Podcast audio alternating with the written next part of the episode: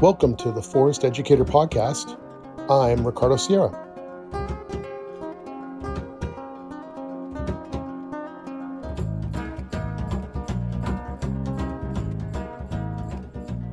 It's really my great pleasure to have my wife, Trista Haggerty, on the podcast today.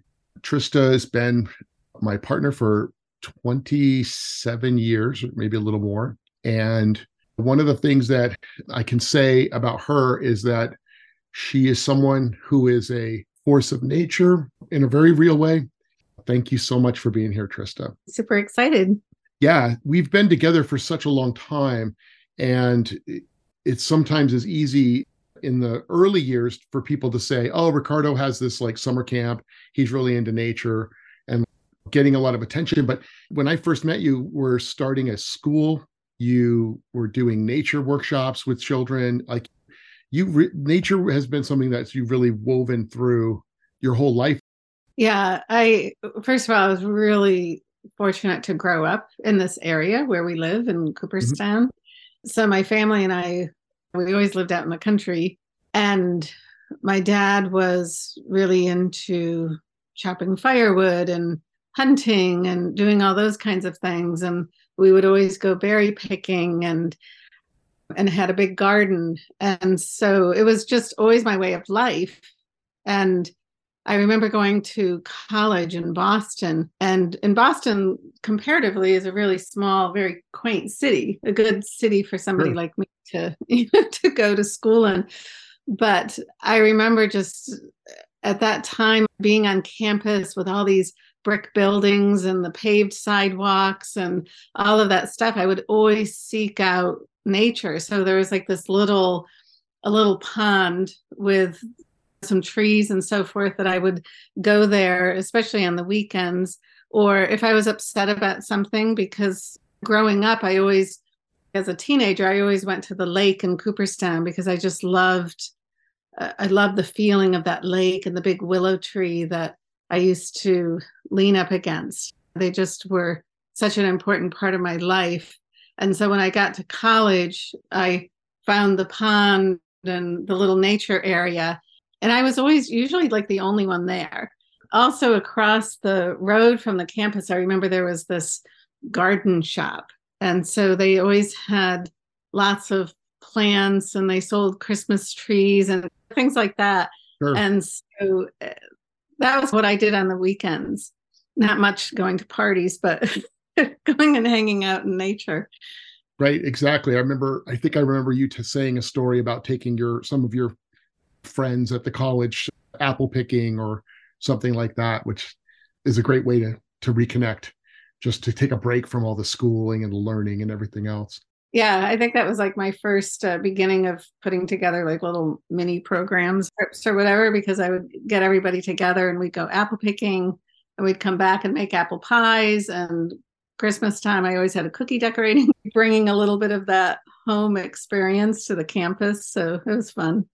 Yeah it, it's interesting to me like just how you started when your children needed a place to go to school either preschool or whatever, it seemed like you turned to nature pretty quickly as well. And I'm just curious uh, about that process for you. What, what was that like? Trying to pick a school that would work for them. Yeah, at the time when our older two kids were born, I was living up in Vermont with them. And in rural Vermont, we lived out in the country. And that that was just what we did every single day. We'd go outdoors. I had a couple friends with little kids where we would go hiking, we'd go to a lake, go swimming, and our backyard was part woods. It was all fenced in, but you couldn't really even see the fence. So you had this feeling that you were just out in the woods and the backyard. And and that's just that was something that I was always doing. It was just so much a part of our life with little kids, I think when you're in the house a lot, the energy kind of starts bouncing off the walls. And so it wasn't as much for them as it was you know, for me. Like, for you, just, yeah. Let's just get outdoors and do some fun things and get tired. And then I actually I did start actually putting together some nature programs for kids in the area just for a couple summers But when they started school, when they started preschool, it was a small preschool that was in our town. It was just where everybody went. And I remember having a real problem with it because it just, it, it was, they just had a lot of different like rooms and it was like filled with toys each room. And so the kids would just go from room to room when it got really chaotic and my kids were always pretty sensitive to being overstimulated in that way and they were used to being outdoors where it's not it's such a beautiful stimulation. It's right. more inspiring than it is overloading. And so i just remember ex- i just remember watching to see like how are they experiencing this? And it just felt like such an overload. I, I felt like they were being dumped on. Right. So I actually very rather quickly found a Waldorf school and enrolled them in that for preschool. And then we moved back to this area in upstate New York. And the, actually, the school that they would be going to was the same school that I went to in elementary school as a kid. And I just, at that time, I really felt like they needed an environment that was much more nurturing, for one thing. Maybe that's how we all feel when our kids first start going to school and away from home. Sure, uh, sure. But I wanted them to have the, I didn't want them to lose the magic. I guess that's what it was. Right, right. Time I had traveled to Ireland. I went on one of, one of my first, not the first, but one of my first sacred journeys with my mentor and teacher Helena. The and when I was there, I really I went through different initiations that really got me in touch with being more in alignment with the natural world and the old ancient goddess traditions. And so when I got home, it was like nothing fit anymore. Anything that was created by man, all of our major institutions, religious institutions, the schools, the hospitals, you name it, everything that was created in that way with all of these different agendas that aren't necessarily serving humanity, especially our children. They just, I just could not, I just couldn't stomach them.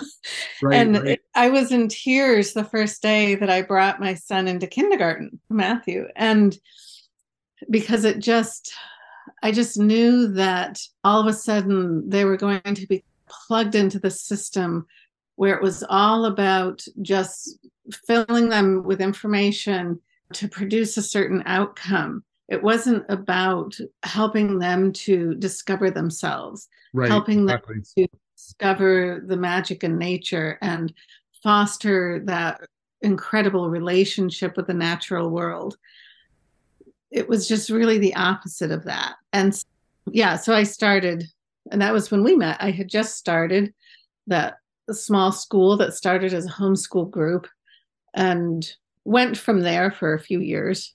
But I was maybe a little ahead of my time. it was hard to get parents to leave the traditional system.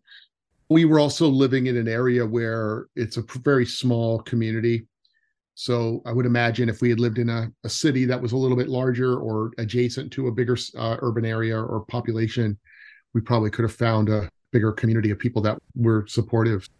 Yeah, yeah location really matters a lot in these things. Yeah, it's possible. I remember so many parents wanting to leave the public system but there were all the promises the promises of success and the promises of getting into good schools and all of those all of those different promises that you're afraid what if i make a different decision and i ruin my child's life? Right.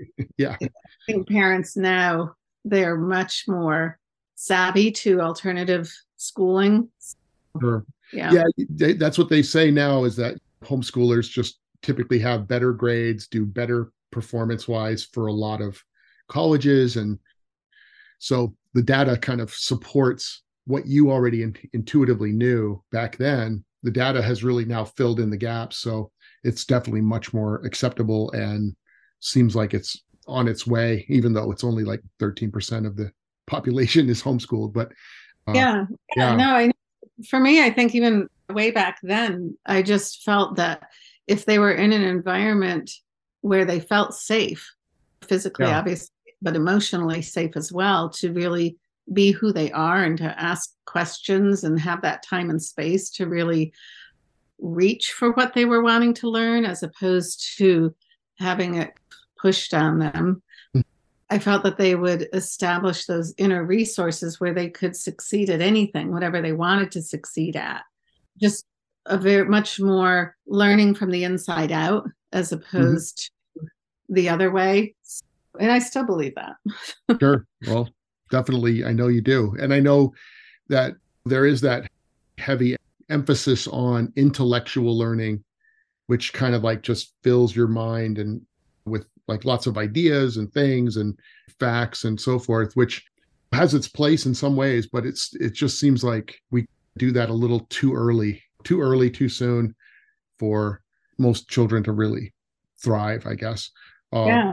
I, I remember having a child in my homeschool group who was seven and he was brilliant he was just a brilliant he just knew so much history he could rattle off dates and historical events and he was just brilliant but he was so in his head and so disconnected from his body and i thought one day i was like i'm going to take them on this certain trail in the woods and i'm not going to point out the things that you can trip on because i wanted them to really Figure be yeah. in their body you know and when we first started, like I had suspected, he was tripping over every every single thing because he wasn't really paying attention to his feet. He was just so in his head. But by the end of the hike, he was so much more embodied. You know, he was just really careful of where he was putting his feet and it was just it was really wonderful to watch. Yeah, and nature's so good for that because it's something you don't have to verbalize and intellectualize you just do it it's I, I, recognize that too sometimes when i go out into the forest or i go out and i have to cross a stream and i have to balance and can it jump from rock to rock and it can feel really awkward in the beginning but then as the hike goes on half an hour later my i stop trying to tell my brain how to jump from rock to rock and you just let your body just do it and then it's easy but you have to make that shift if you especially if you haven't been out in the woods in a while. Yeah, I totally get that. That how that could really help and benefit uh, someone like that, a young person, just naturally brilliant, but also filled to the brim with uh, all that good stuff. Yeah. I'm I'm curious too. One of the things I, I thought would be cool to talk about, interesting to talk about, would be um, just mentioning the fact that you have been a mentor for a lot of people at our place here for so long uh, because we've run these like wilderness camps and we've run lots of workshops and semester programs and many times people come here and they'll stay for six months or nine months or a year sometimes two years and and it's always fascinated me how people might show up at our place to learn say wilderness skills from like me or barry keegan or, whoever. But then as soon as they are aware that they can connect with you and work with you on healing uh, wild edibles things like that they just gravitate. It was always really impressive to see how they would gravitate towards you and about and anything you would offer they would just eat up and it just really st- showed me that you know you have something that people who people are hungry for and i just I didn't know if you felt like sharing a little bit about that process of mentoring those young people uh, that were here at our place to be instructors or students. I always really loved the young people and our staff and apprentices and so forth mm-hmm. who came here. Um, and it was a lot of the young women that I really appreciated that would seek me out and yeah. oftentimes say like what if if i had never come here i would never have found you you're like hidden in the woods and yeah at the time I was like super comfortable with that. And even sometimes now right. run and hide in the woods. But yeah, I think I had stumbled at a fairly young age back then. We're talking 30 some years ago I had stumbled upon the lack of the feminine. And I had become very aware through my own challenges of how our culture, how our society has really not integrated that piece in. Of course, now we're at a much, I think, a much different place. Mm-hmm. Um, although we're still learning this, but there's certainly an awareness about it. But the way right. that all of our um, systems and education and so forth have been set up has been from a much more of a masculine point of view. Mm-hmm. So I knew for myself as a young girl in school, I had to really figure out like how do I be in this world because it's not the way I'm naturally it's not my natural way of being. It's not my right. natural way thinking. And and so I think because I I stumble I use the word stumbled because I didn't consciously seek it out. I stumbled upon it when I met Helena, my mentor and teacher, and I started right. traveling sacred sites with her and experiencing these ancient cultures and the way that they lived life and thought.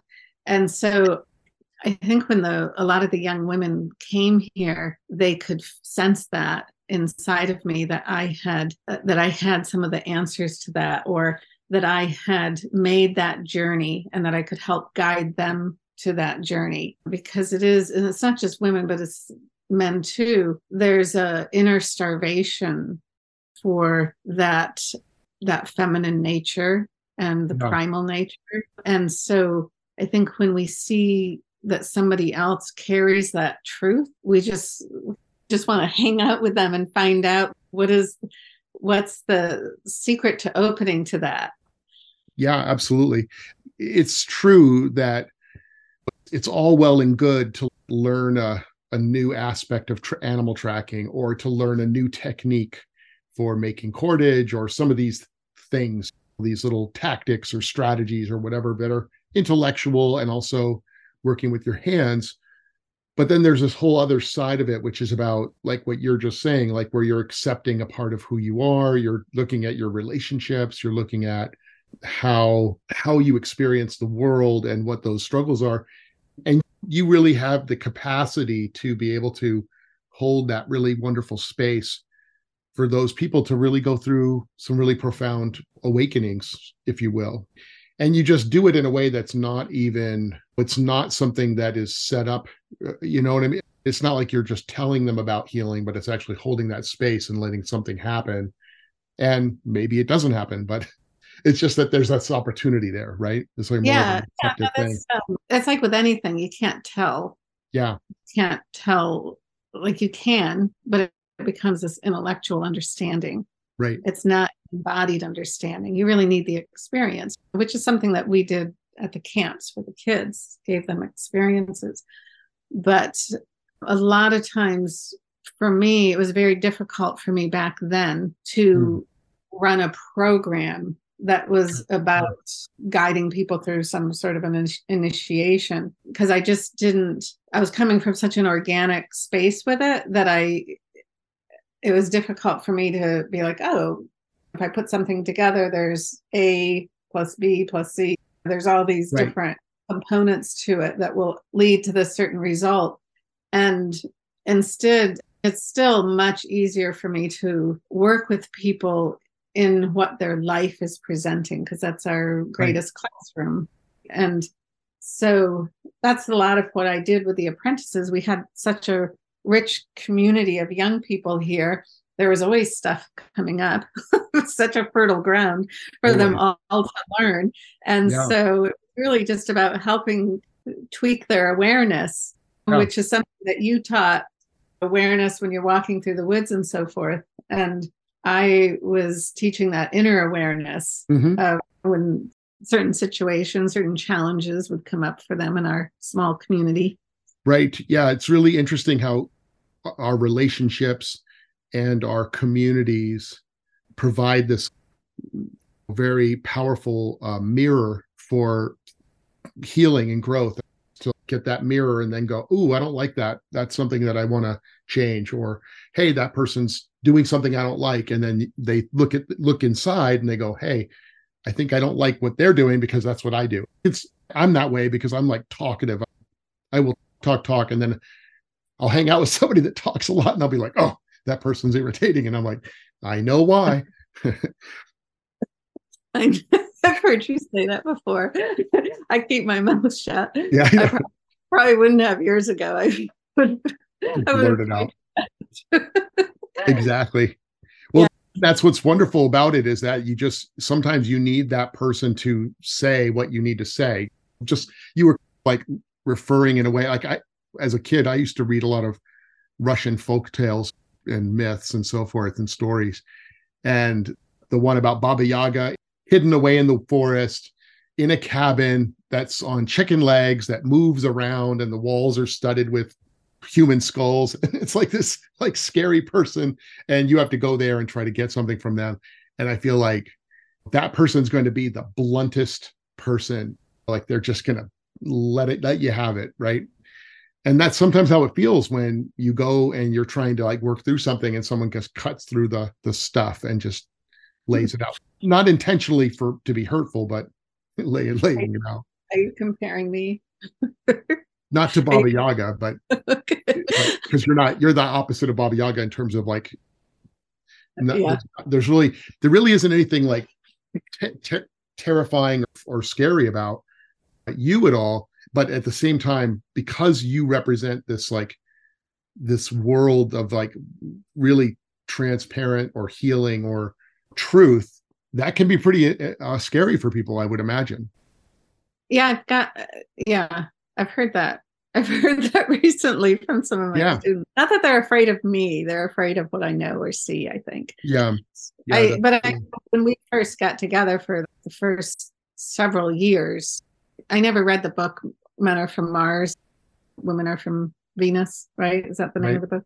I never read that, but certainly lived it with you because remember we would it was always when we were driving in the car especially on route 20 we'd be in a conversation and you'd be like i do not know what you're talking about and and we just would experience that talking about the same thing but using such a different language or coming from it from such different perspectives right. that it would take us such a long time to wade through all the muck to come to the one common ground. Right. Remember that? Or did you block oh, it? Like it was yesterday. it's so funny because it's just it's frustrating when you're trying to figure these things out and also when you're younger there's so much to me anyway there's so much ego tied up in being right or wanting to cling to my worldview that i think i have control over it. Having adhd really throws a, wild card wrench into this mix as well but boy it's it's really an amazing experience to have time with someone like you or Helene Helena that you would go to those sacred places. I would imagine like you had a really wonderful relationship with her, but also it might have been a little scary when she says, Hey, let's crawl into this cave, or Hey, we're going to this temple and we're going to be there in the middle of the night, or something like that. You're like having to trust her, but still, you never know.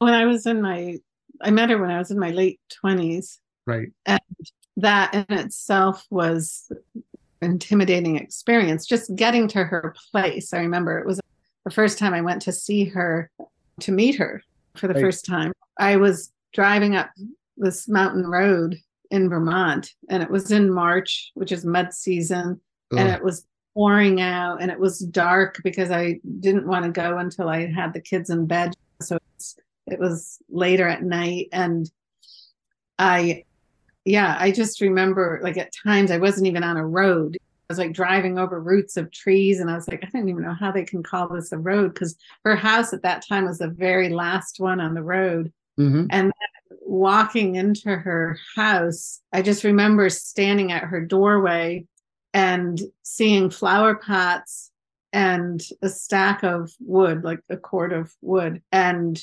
those were like the only two things that were familiar to me because right. I walked into her house and there were like plants hanging from the ceiling and there were statues from all over the world on the shelves and on her counters and crystals. And it was just, I had never been in a house like that before.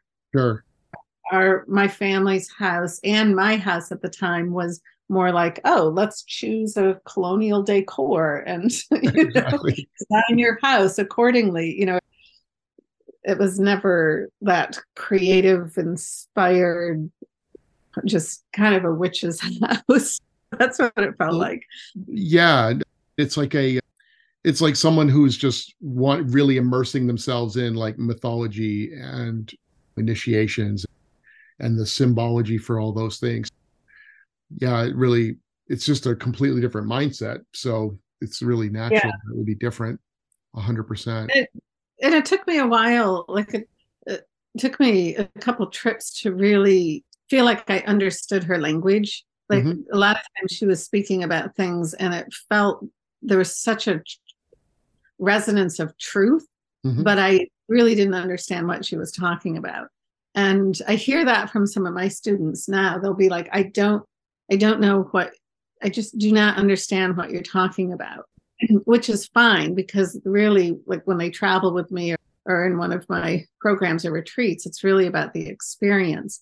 But it's something begins to stir awake, just like it did with me, where all over time, all of a sudden you're like, I not only do I understand this, but it has now become my language as well yeah that happens for me when i was I, in fact i was just teaching this uh, a couple days ago where you're talking about learning about how to age animal tracks.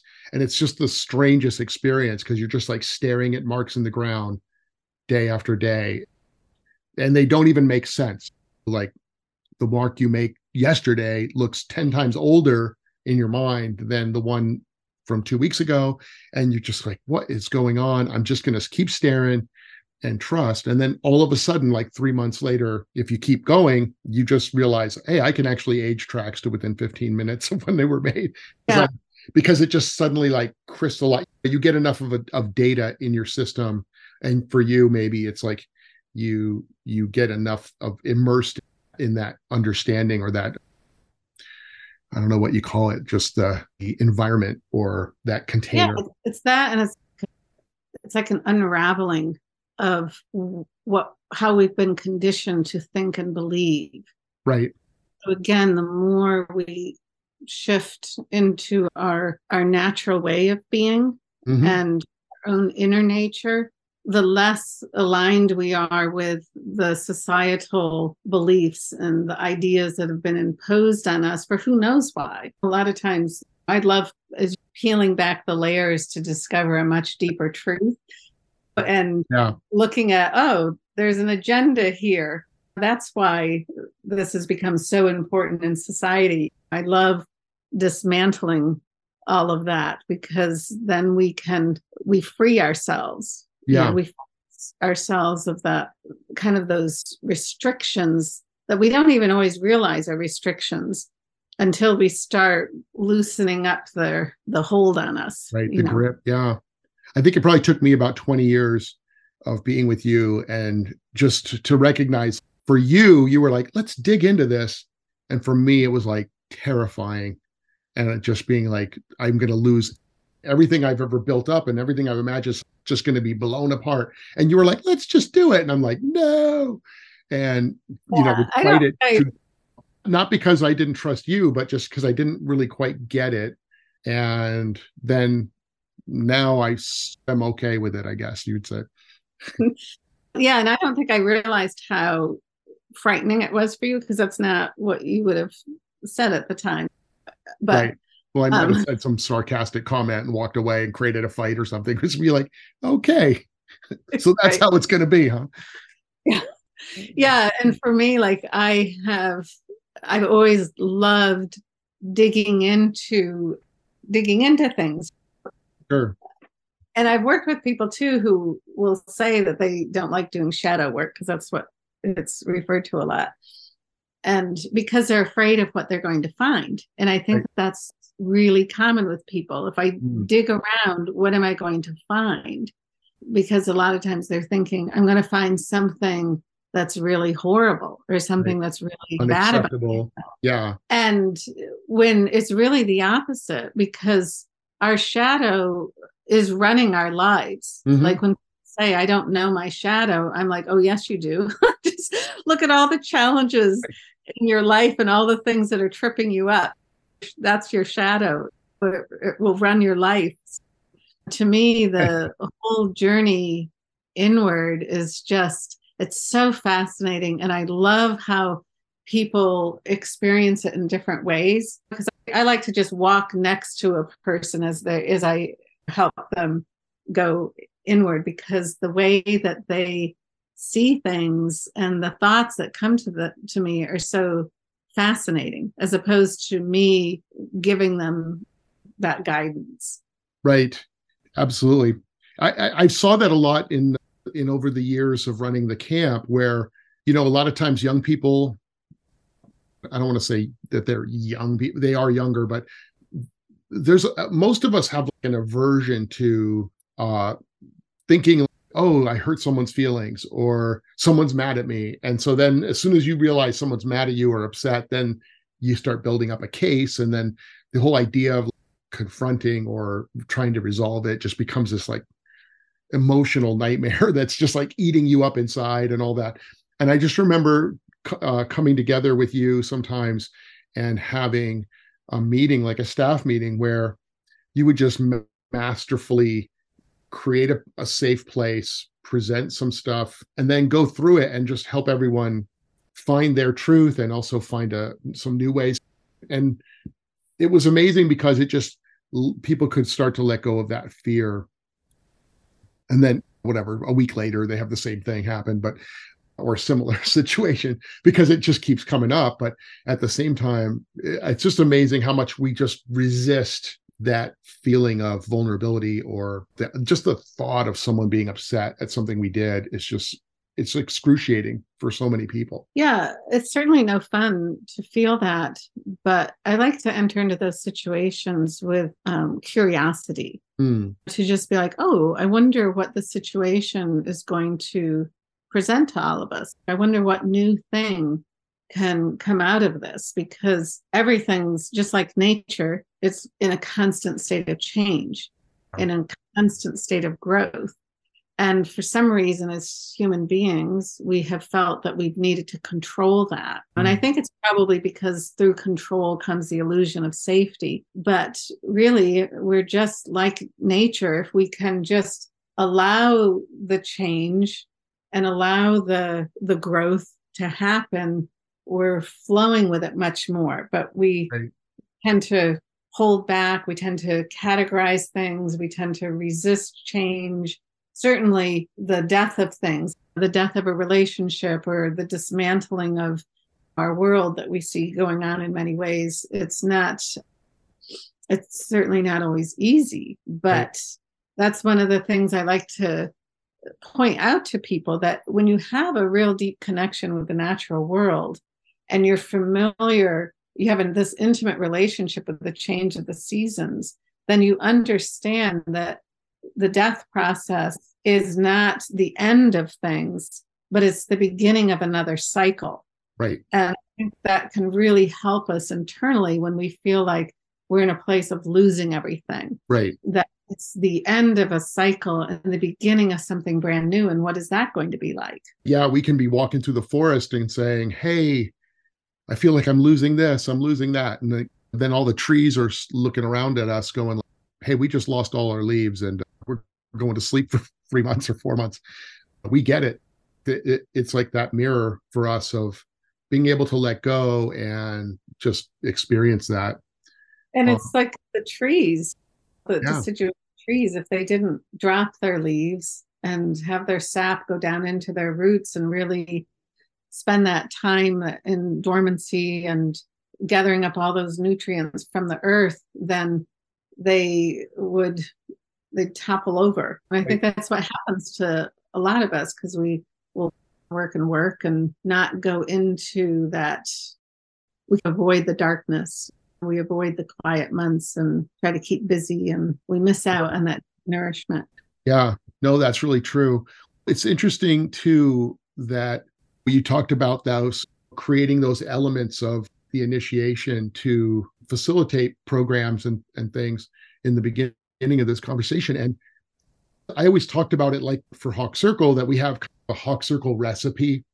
It's like making chocolate chip cookies or something where you're like, oh, we got eggs, we got flour, butter, chocolate chips, walnuts, whatever it is, baking soda, salt.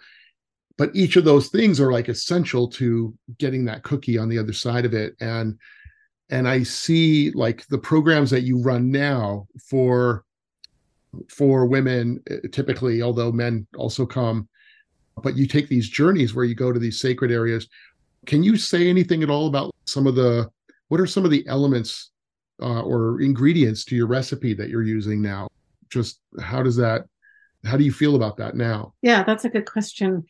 Um, a lot of it does have to do with my relationship and ability to connect and communicate with nature. Mm-hmm. So, so before I put a trip together, I'll really envision the land. I'll just mm. in meditation really put myself in that country.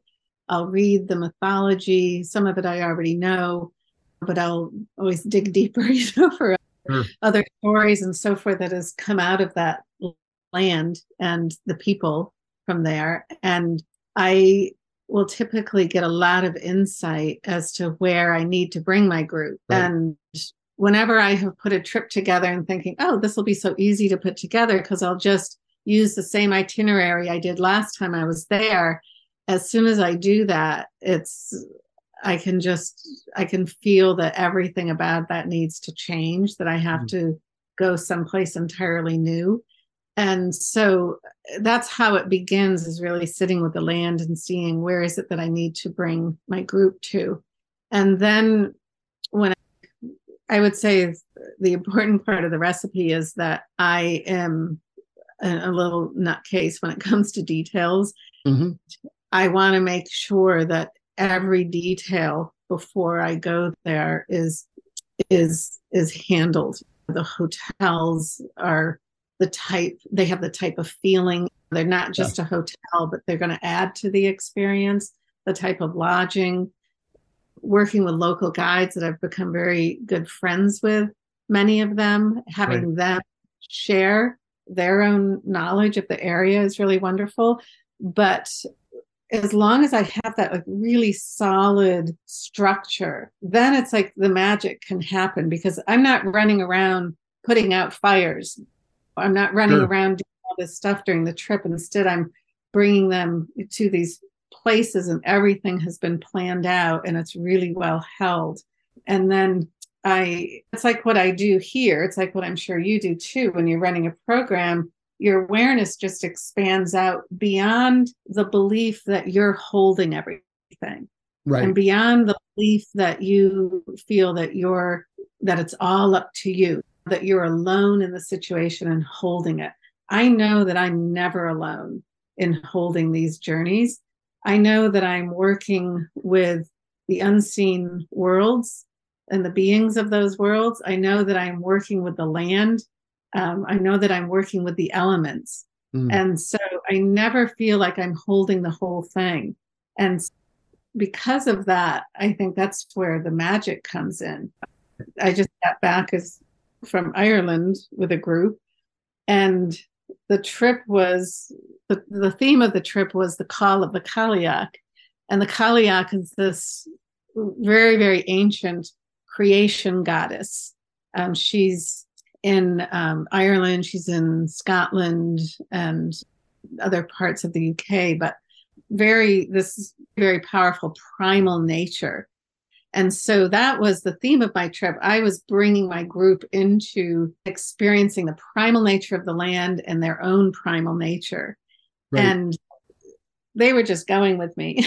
Sure. They've done other trips with me, a lot of them, and so forth. Um, I don't think they probably really thought about what they were going to encounter. But the day that we were going down into the Beara Peninsula, that's the place of the Cailleach, Storm Agnes was just right. pounding the shores of the southwest part of Ireland. Wow. And we checked with our bus driver, are you comfortable to drive? We kept checking with him because there were branches coming down and so forth. wanted to make sure, of course, to keep everybody safe. But we, when we got to our one destination, it was right on the shore, a rocky, not really cliff as much when you think of some of the cliffs in Ireland, but definitely at a drop off. We're at a very high point above the water. And the rain was just pelting, and the wind was so strong. And it was exactly how I had described to my group the potency of the Cailleach. And mm. so he had this incredible elemental experience and that they fully embraced. And I think on a on a regular day at home, you'd be like, "Oh wow, it's really stormy. Maybe we shouldn't go out. Maybe we'll stay in sure. or whatever."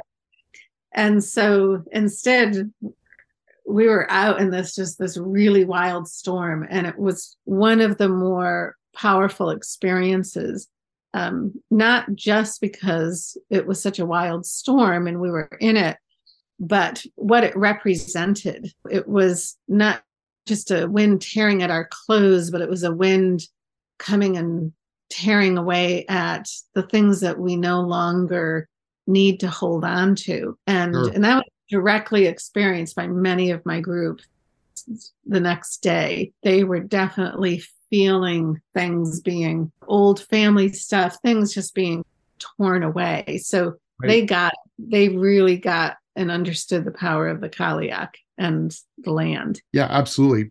That's always an interesting thing when someone comes into a program and they go, "Oh, I think I know and I intellectually understand what I'm going to do," and then next thing they're building a shelter in the rain or something and they're like okay this is this is getting real.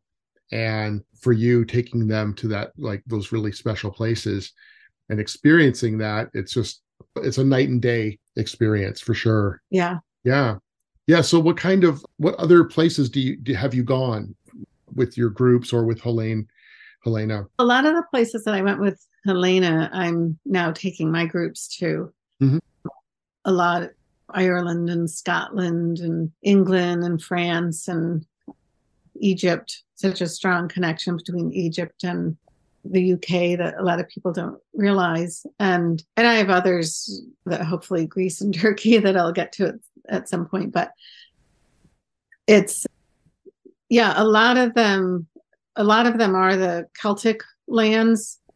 I think because my background is a lot of Irish, a lot of Scottish, English, Welsh, German. That Celtic tradition has sure. was such a part of me and resonated with me before I even knew what Celtic was a really long time ago. I bring my groups to a lot of these different ancient sacred sites that, again, as I remind them, even though there's a stone circle and even though there's a temple, there's a reason that they built it here and it was something right. to do with the land. So rather than connecting so much with the temple, connect with the land because right. that's why it's here. So they have super powerful experiences, and I bring them into caves too because there's something so powerful about going into the darkness and going into the earth.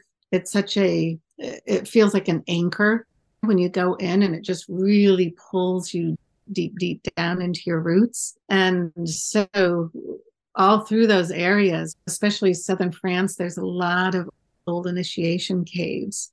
And sometimes there's, it definitely brings up fears if some people are claustrophobic or just not used to going into a place where there's going to be absolutely no light I remember when I remember taking a group in southern France to this one very old Cathar initiation cave where it had seven chambers or seven birthing chambers. And the chambers were fairly large caves where we could all comfortably fit in. But wow. the passageway between each chamber was maybe three feet wide, and for some, maybe two feet two and a half feet above the ground. And right. so you had to get down on your stomach and just pull yourself with your arms. And meanwhile, meanwhile there are these little stalagmites, the little right. thing popping up that were right between that passage. So you'd be going through and all of a sudden get one of those right, right in your ribs. And at that That's point, yeah. You also know me that when I get into really uncomfortable situations like that, I just start laughing because there's not really much else you can do. So you just right. get into it. My whole group was in hysterics at different times because we were so tired pulling ourselves through one chamber after another but it was such a birthing process. And then we had to come back out the same way. It wasn't like we, the exit was on the other side. But right. uh, that, again, even though they were very hesitant and concerned, it became one, it was one of their most memorable experiences. Still talk about it, the different people that were with me. And darkness, every, all life begins in darkness and i think it's something that we have we've gotten away from embracing so yeah no that's true that's really true it's definitely a unique experience if you somebody might think oh i'm going to go on a sacred journey and we're going to go to this temple and then i'll go to the gift shop and then we'll get on the bus and you know it won't really affect my life too much and then your trips seem to be um, a little bit different uh, yeah yeah because when i say it's going to be an initiation, I really mean it. Right. Yeah. and Hello. You, yeah. And, you, and the initiation, it's every initiation has fear guarding its threshold. And if you're either going to face that fear or you're going to run from it, but they are true initiations, you know? Yeah. Yeah. Absolutely and and it's terrifying. I, I, I oftentimes will try to remind uh, some of my staff when we would be running a camp, and I would say, okay, the students coming, they don't really know what we're going to do, and it can be pretty scary for them. It's easy to forget just how scary it is to have to then make that st- step across that threshold and actually be ready to walk across that bridge or cross the river or whatever and yeah i toll. Uh, yeah i do have a lot of compassion here for the people i try to prepare them as much as i can before the journey i offer meditations and just a way to massage the mind and get into the whole essence of the initiation and the mythology of that land and yeah right.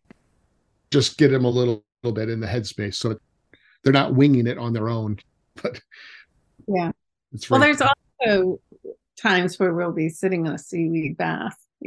That's true too. yeah, something that just feels really wonderful and is luxurious in that moment. Yeah. Sure.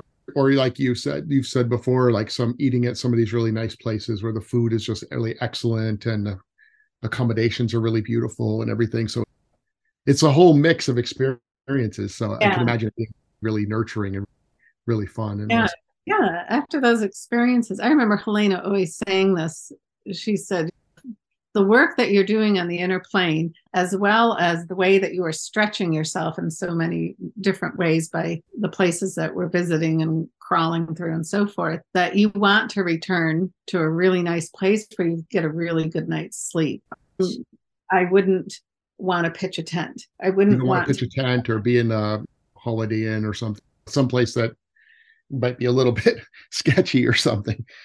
Yeah, no, instead, that's so much a part of it to be able to nurture yourself through the experience and have like really good food and experience the culture of the people and have a really nice, cozy bed to sleep in and get a good night's rest. Yeah, that's important. And yeah, it really it sounds like you have a great recipe. That's for sure. I know pretty much whenever you offer a program, it seems to fill up pretty fast. So uh, people seem to pick up on that.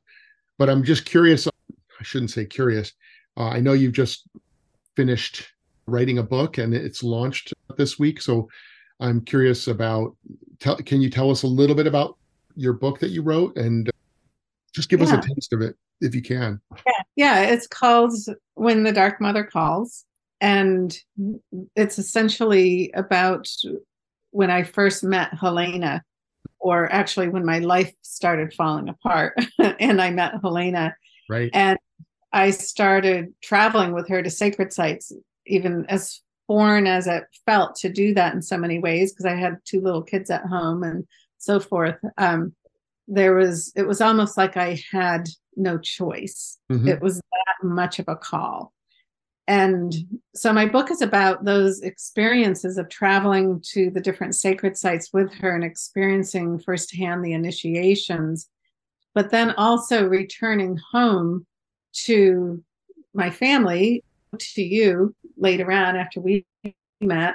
And how do I bring how do I bring who I am returning as? Because I always would go through such a huge shift in awareness and consciousness how do I bring that home and integrate that into our life? Because it always changes your relationships. It changes the family patterns. It changes the family dynamics, not just with our own family, but going back through our lineage.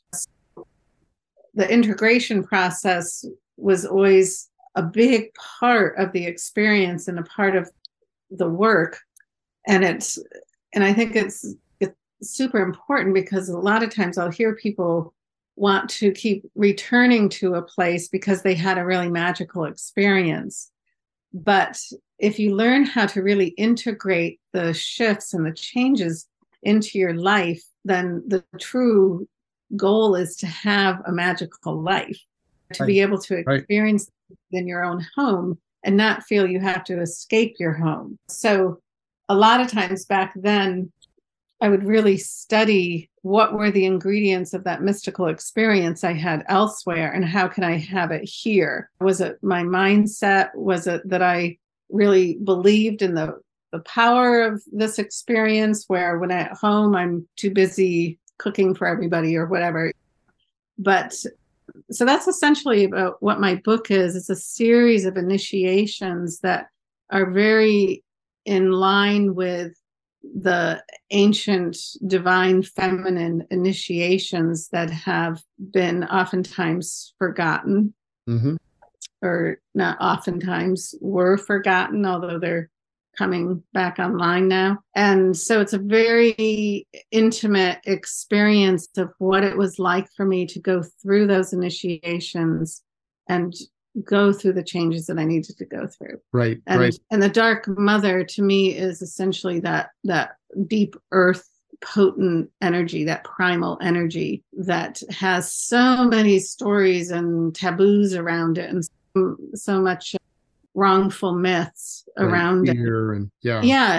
Been, there's so many stories over the years and religion and so forth that has turned us away from the earth, turned us away from our own primal nature, and and it's just it just breaks my heart when i hear somebody think of the earth as oh hell is on earth because that's not how that's not how it needs to be. So that what i hope people get out of it not just with resonating with the initiations and the lessons but to learn to really turn towards that aspect of themselves and the earth and mm find the deeper truths beyond the wrongful myths.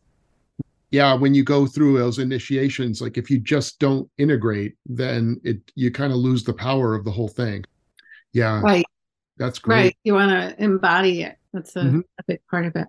Oh, that the work you're doing is seems to be really important. I feel like you really work with a lot of uh, people who are leaders in their communities who come to work with you, and people that are coming also to do their own healing and grow.